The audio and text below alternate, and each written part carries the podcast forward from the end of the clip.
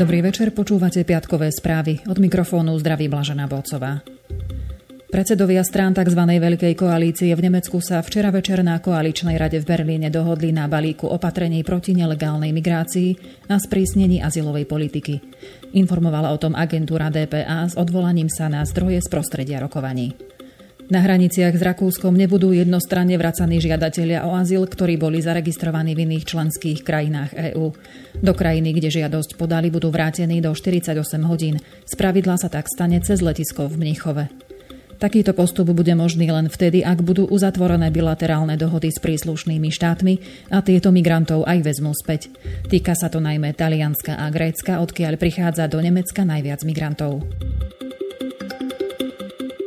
CDU a CSU sa predtým dohodli na kompromise zahrňajúcom vytvorenie tzv. tranzitných centier pre migrantov na hraniciach s Rakúskom. Toto označenie však SPD odmietla, preto šéf CSU a spolkový minister vnútra Horst Seehofer prišiel s termínom transferové centrá. Vracanie migrantov bude prebiehať len na hranici s Rakúskom a podľa novej dohody sa má riešiť v priestoroch existujúcich zariadení spolkovej polície ležiacich v bezprostrednej blízkosti hraníc s Rakúskom, pokiaľ nebudú umiestnení priamo v tranzitných priestoroch Mníchovského letiska. Pre rodiny s deťmi a osoby vyžadujúce si osobitnú ochranu budú vyčlenené osobitné priestory. Takíto migranti z právneho hľadiska nevstúpia na územie Nemecka. Nemecko a Rakúsko chcú spoločne bojovať proti nelegálnej migrácii v Európskej únii a proti nekontrolovanému pohybu žiadateľov o azyl v Európe. Do tohto procesu sa pokúsia zapojiť aj Taliansko. Azylantov zaregistrovaných v Grécku a Taliansku vrátia späť na územie týchto krajín bez toho, aby to predstavovalo záťaž pre Rakúšanov. Uviedli to včera vo Viedni nemecký minister vnútra a šéf Kresťansko-demokratickej únie CSU Horst Seehofer s rakúskym kancelárom Sebastianom Kurcom. Seehofer potvrdil, že žiadatelia o azyl, ktorí sú nelegálne na území Nemecka, nebudú posielaní späť do Rakúska, ale zo zadržiavacích centier nedaleko rakúsko-nemeckých hraníc poputujú do Talianska a Grécka, kde požiadali o právnu ochranu po vstupe do Európskej únie.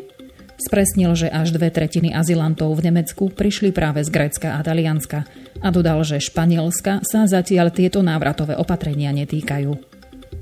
Na budúci týždeň v Innsbrucku dôjde k stretnutiu ministrov vnútra Nemecka, Rakúska a Talianska, ktorých úlohou bude hľadať spoločné riešenie na zastavenie južných migračných trás s cieľom znížiť počet migrantov v Európe. Ak rokovania s Gréckom a Talianskom zlyhajú, tak naše krajiny premyslia nové opatrenia, ako zastaviť nelegálnu migráciu, dodal Zéhofer. Talianské bezpečnostné zložky objavili nedaleko prístavného mesta Crotone ukrajinskú jachtu so 71 nelegálnymi migrantmi.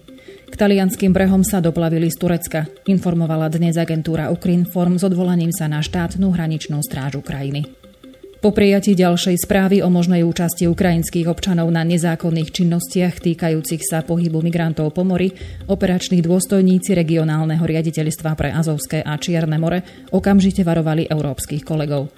V dôsledku toho talianske bezpečnostné zložky objavili 3. júla v blízkosti prístavu Crotone jachtu s nelegálnymi migrantmi, uviedla hraničná stráž. Na palube lode bolo aj 8 žien a 15 detí. Hoci sa jachta plavila pod nemeckou vlajkou, v skutočnosti vyplávala z prístavu v ukrajinskej Mikolajivskej oblasti pod vlajkou Ukrajiny, dodala hraničná stráž. Pápež František poďakoval dnes humanitárnym skupinám za záchranu a starostlivosť o migrantov a naopak odsúdil prázdne pokrytectvo tých, ktorí zatvárajú oči pred chudobnými, hľadajúcimi bezpečnosť a dôstojný život. Informuje o tom agentúra AP. Pápež celebroval v rímskej bazilike svätého Petra Omšu venovanú migrantom a tým, ktorí sa o nich starajú. Vyzval na pozornosť o ich vážnu situáciu v čase, keď Európa, Spojené štáty a ďalšie krajiny pred nimi stále častejšie zatvárajú svoje dvere, prístavy i hranice. Špeciálna omša sa konala pri príležitosti 5. výročia Františkovej návštevy na talianskom ostrove Lampedusa, ktorý bol roky prvotnou destináciou pre migrantov pašovaných z Líbie do Európy. Pápež František vo svojej kázni dnes konkrétne nespomenul žiadnu krajinu. Povedal však, že jedinou rozumnou reakciou na globálny migračný fenomén dneška je preukázať solidaritu a milosrdenstvo. Muž a žena, ktorých našli v sobotu v kritickom stave v britskom meste Amesbury potom, ako boli vystavení nervovo-paralytickej látke typu novičok, manipulovali s kontaminovaným predmetom. Potvrdila to včera londýnska metropolitná polícia. Polícia v rámci pátrania po zdroji kontaminácie uzavrela určité oblasti v mestách Amesbury a Salisbury. Britská protiteroristická polícia, ktorá prevzala vyšetrovanie tohto prípadu, už skôr potvrdila, že 44-ročná žena a 45-ročný muž, ktorých našli v sobotu v kritickom stave, boli vystavení nervovo-paralytickej látke typu novičok. Ide o rovnakú látku, ako v marci tohto roku otrávili v nedalekom meste Salisbury bývalého ruského agenta Sergeja Skripaľa a jeho dceru Juliu. Británia z otravy Skripaľovcov obvinuje Rusko, čo však Moskva popiera. Celá kauza vyvolala vážnu diplomatickú roztržku medzi Ruskom a Západom. Dejiskom blížiaceho sa stretnutia ruského prezidenta Vladimira Putina a jeho amerického náprotivka Donalda Trumpa bude prezidentský palác v centrálnej časti Helsing. Informoval o tom včera fínsky denník Helsingin Sanomat, z ktorého cituje agentúra TAS. Prezidentský palác, rozprestierajúci sa na ploche približne 3000 m štvorcových, bol v septembri 1990 aj dejiskom samitu sovietského prezidenta Michaila Gorbačova a amerického prezidenta Georgia Busha. Stretnutie súčasných lídrov sa uskutoční 16. júla. Podľa vyhlásenia Kremľa budú prezidenti rokovať o mnohých vysoko komplikovaných záležitostiach vrátane situácie v Sýrii. Lídry sa možno na začiatku samitu v Helsinkách stretnú najprv medzi štyrmi očami, ak sa na tom predbežne obe strany dohodnú. Spresnil hovorca Kremľa Dmitrij Peskov. 33 mŕtvych si už vyžiadala pretrvávajúca voľna horúčav v kanadskej provincii Quebec. Oznámili to včera miestne zdravotnícke úrady. 18 z úmrtí v dôsledku tepla evidujú v provinciálnej metropole Montreal. Pocitová teplota v Montreale dosahovala vzhľadom na vysokú vlhkosť vzduchu 43 stupňov Celzia, píše agentúra AP. Obeťami sú prevažne ľudia nad 50 rokov, ktorí žili sami v domoch, bytoch alebo zariadeniach pre seniorov bez klimatizácie. Aktuálna vlna horúčav, považovaná za najhoršiu za ostatné 10 ročia, sa v Kebeku začala uplynulý piatok, pričom teplota sa pohybovala na úrovni 35 stupňov Celzia. Stá tisíce ľudí v západnom a strednom Japonsku dnes evakuovali v dôsledku prudkých dažďov sprevádzaných silným vetrom, ktoré zasiahli krajinu. Lejaky spôsobili záplavy a zosuvy pôdy a vyžiadali si najmenej dve obete. Informuje o tom agentúra Reuters. Japonský meteorologický ústav označil dažde za historické a varoval, že ďalšia vlna zrážok zasiahne Japonsko v nedeľu. Zhruba 168 tisíc obyvateľov evakuovali pre obavy z ďalších zosuvov a záplav, pričom vyše miliónu ďalších odporúčili z bezpečnostných dôvodov odísť zo svojich domovov. Privalové dažde podľa všetkého vyvolal teplý a vlhký vzduch prúdiaci z Tichomoria. Prispeli k tomu aj pozostatky medzičasom zoslabnutého tajfúnu, ktorý súžoval Japonsko tento týždeň, uviedli miestni predstavitelia. V súvislosti s počasím na Slovensku bola dnes vydaná výstraha prvého stupňa pred búrkami. Ako informoval Slovenský hydrometeorologický ústav, vyskytnúť sa mohli aj búrky s krúpami, ktoré predstavujú potenciálne nebezpečenstvo pre ľudské aktivity. Podľa aktuálnych informácií silné búrky zasiahli Žilinský kraj. Najkritickejšia je situácia v Párnici. Ako ďalej uvádza TASR, cez víkend by sa vplyvom oblačnosti, prípadných prehánok a tiež vďaka severnému vetru mali teploty pohybovať pod hranicou 30 stupňov Celzia. Začiatkom budúceho týždňa môžu vystúpiť aj vyššie. V najbližšom období to však nevyzerá ani na vlnu horúčav, čo znamená, že teploty počas nasledujúceho týždňa nevystúpia každý deň nad 30 stupňov a maximálna teplota nepresiahne 35 stupňov Celzia. Predseda Národnej rady Andrej Danko podpísal dnes rozhodnutie o vyhlásení volieb do orgánov samozpráv obcí a určil deň ich konania na sobotu 10. novembra. Danko zároveň určil lehotu na určenie volebných obvodov pre voľby poslancov obecných zastupiteľstiev a počtu poslancov obecných zastupiteľstiev v nich do 17. augusta. Voľba je jednokolová. Za poslancov zastupiteľstva budú zvolení kandidáti, ktorí získajú vo volebnom obvode v poradí najviac platných hlasov. Za starostu alebo primátora bude zvolený ten kandidát, ktorý získa najviac platných hlasov. Pri rovnosti hlasov sa podľa zákona vykonajú nové voľby. Predseda Národnej rady Andrej Danko plánuje na jeseň robiť veľmi vážne kroky v boji s ľudovou stranou naše Slovensko. Uviedol to dnes v priestoroch Národnej rady. Informuje TASR. Pochopil som, že musíme urobiť oveľa viac v boji s týmito šialencami, vyhlásil Danko. Ako ďalej uviedol, každému odporúča návštevu múzea v Izraeli. V októbri predložím do pléna Národnej rady uznesenie, kde bude jasná definícia antisemitizmu, zlepšenie podmienok pre prácu orgánov činných v trestnom konaní pri definícii v trestnom zákone aj v trestnom procese, povedal predseda Národnej rady. Pán Mizík a skupina poslancov ľudovej strany Naše Slovensko sú vážny problém Slovenska. Ja som sa neskutočne hambil v Izraeli, že taká strana tu je, vyhlásil Danko. Zároveň uviedol, že žasne, kto v tejto spoločnosti si môže myslieť, že pán Mizík a Kotleba môžu riadiť tento štát. Z troch najvyšších ústavných činiteľov zarobil v Lani najviac prezident Slovenskej republiky Andrej Kiska. Išlo o sumu 373 176 eur. Nasleduje predseda Národnej rady Andrej Danko, ktorý mal v Lani príjmy 331 930 eur.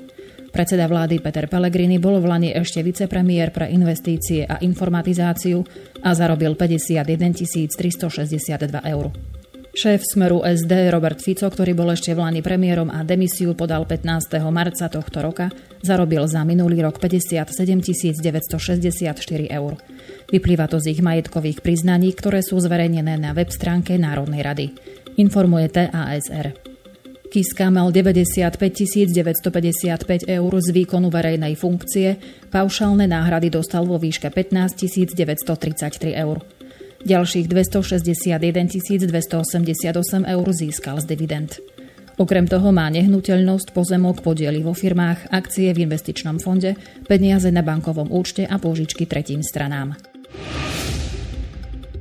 Prezident Slovenskej republiky Andrej Kiska vetoval novelu zákona o súdoch, ktorá podľa neho výrazne obmedzí verejnú kontrolu súdnych rozhodnutí. Prezident preto navrhuje poslancom Národnej rady, aby zákon neprijali ako celok, keďže jeho obsah je v rozbore s princípmi právneho štátu. Schválený zákon mal rozšíriť okruh výnimiek zo sprístupňovania súdnych rozhodnutí. Ide napríklad o súhlas súdu s poskytnutím údajov tvoriacich predmet telekomunikačného tajomstva, súhlas na odpočúvanie a podobne. Agentúru SITA o tom informoval Martin Lipták z kancelárie prezidenta. Prezident tiež vetoval dvojicu zákonov o vysokých školách. Ide o zákon o zabezpečovaní kvality vysokých škôl ako celok a novelu zákona v častiach súvisiacich so zákonom o kvalite vysokoškolského vzdelávania a Slovenskou akadémiou vied. Podľa prezidenta zákony nedávajú záruky posilnenia kvality vysokého školstva a vytvárajú dôvodné obavy, či situáciu naopak nezhoršia. Tisícky veriacich sa včera v Nitre zišli na Národnej cyrilometodskej púti. Slávnostnú svetú omšu na poľnom oltári na Svetoplukovom námestí celebroval prešovský arcibiskup metropolita Jan Babiak. Vo svojej kázni poukázal na korupciu, klientelizmus, zneužívanie európskych fondov, podvody a mafiánske maniere. Na slávnostnej omši sa zúčastnili dvaja z najvyšších predstaviteľov štátu, predseda Národnej rady Andrej Danko a predseda vlády Peter Pellegrini. V kázni podľa Pellegriniho zazneli mnohé veci, chýbali mu však pozitíva. V našich kázniach a prejavoch by aj po vyslovení názoru a kritiky, čo je samozrejme vždy správne a prospešné, mali zaznieť v ďalších častiach aj pozitívne veci, ktoré ten národ povzbudia a vlejú trošku optimizmu, skonštatoval. Správu priniesla TASR. Ako dnes píšu hlavné správy, na oslavách Sviatku svätého Cyrila a Metoda v Nitre prezident nebol. Dnes na sociálnej sieti ale oznámil, že sa zajtra chystá na pohodu. Pod týmto jeho statusom je zatiaľ prekvapivo aj veľa negatívnych reakcií. Ľudia mu vyčítajú, že sa včera ako prezident nezúčastnil oslav štátneho sviatku svätého Cyrila a Metoda v Nitre. Ako ďalej píše portál, keďže je všeobecne známe, že festival sa spolitizoval a je oslavou liberalizmu, užívateľ prezidenta upozornil otázkou, či tam ide ako prezident alebo ako politik a dodal, že predčasná kampaň nemusí mať vždy dobré výsledky. Na zákazku za viac ako 155 miliónov eur na radary pre armádu chce minister obrany Peter Gajdoš výnimku. Žiada vládu, aby radary mohol nakúpiť aj bez tendra. Radiolokačnú techniku chce obstarať priamým rokovaním s vybranou vládou, píše dnes portál Pravda.sk. Ministerstvo zahraničných vecí má však k jeho plánom pripomienky. Požiadalo Gajdoša o vysvetlenie a zároveň mu odporúčilo, aby nakúpil radary s využitím agentúry NATO pre podporu a obstarávanie. Rezort obrany pripomienky ministerstva zahraničných vecí síce zapracoval do vládneho dokumentu, ale agentúru NATO odmietol. Ministerstvo obrany v apríli informovalo o zrušení niekoľkoročného medzinárodného tendra na 3D radary. Gajdoš navyše obstarávanie rozšíril a na miesto 4 3D radarov za 60 miliónov chce až 17 radarov troch rôznych typov za 155 miliónov eur. Možnosť využitia agentúry NATO rezort obrany odmietol s tým, že nemusí vždy priniesť jedinečné podmienky. Toľko z piatkových správ. Informácie boli prevzaté z portálov Aktuálne, hlavné správy, parlamentné listy, Pravda, Teraz a web noviny. Želám pekný víkend a do počutia.